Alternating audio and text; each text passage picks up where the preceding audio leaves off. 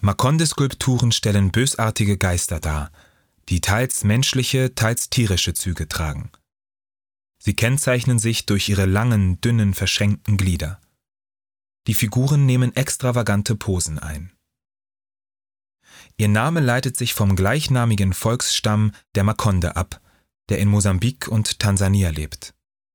Wie bei Lubugo, dem Rindentuch, auf dem Michael Armitage malt, handelt es sich bei der Makonde-Schnitzerei um eine sehr alte Kulturtechnik, die von Generation zu Generation weitergegeben wurde.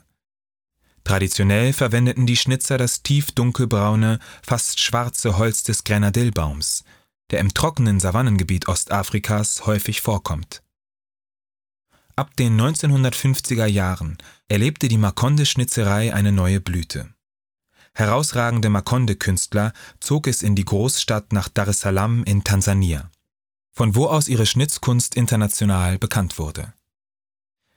Individuelle Künstlerpersönlichkeiten entwickelten charakteristische eigene Stile mit teils neuen Motiven. Heute findet man zeitgenössische Makonde-Skulpturen in internationalen Sammlungen für Gegenwartskunst. Daneben hat die Makonde-Schnitzerei aber auch den Tourismus als lukrativen Markt entdeckt. Ähnlich wie die Tinga-Tinga-Malerei werden für die Masse hergestellte Imitate als Souvenirartikel oder Airport Art vertrieben. Wenn Sie einen Raum zurückgehen, finden Sie an der Stirnseite Michael Armitages Werk Pathos and the Twilight of the Idol. Schauen Sie sich auf dem Rückweg das Werk noch einmal genauer an.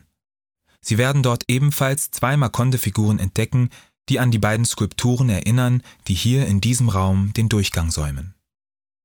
Die beiden Bildausschnitte des Armitage-Werks sehen Sie nun auf dem Display Ihres Audioguides. Drücken Sie dafür die blaue Taste.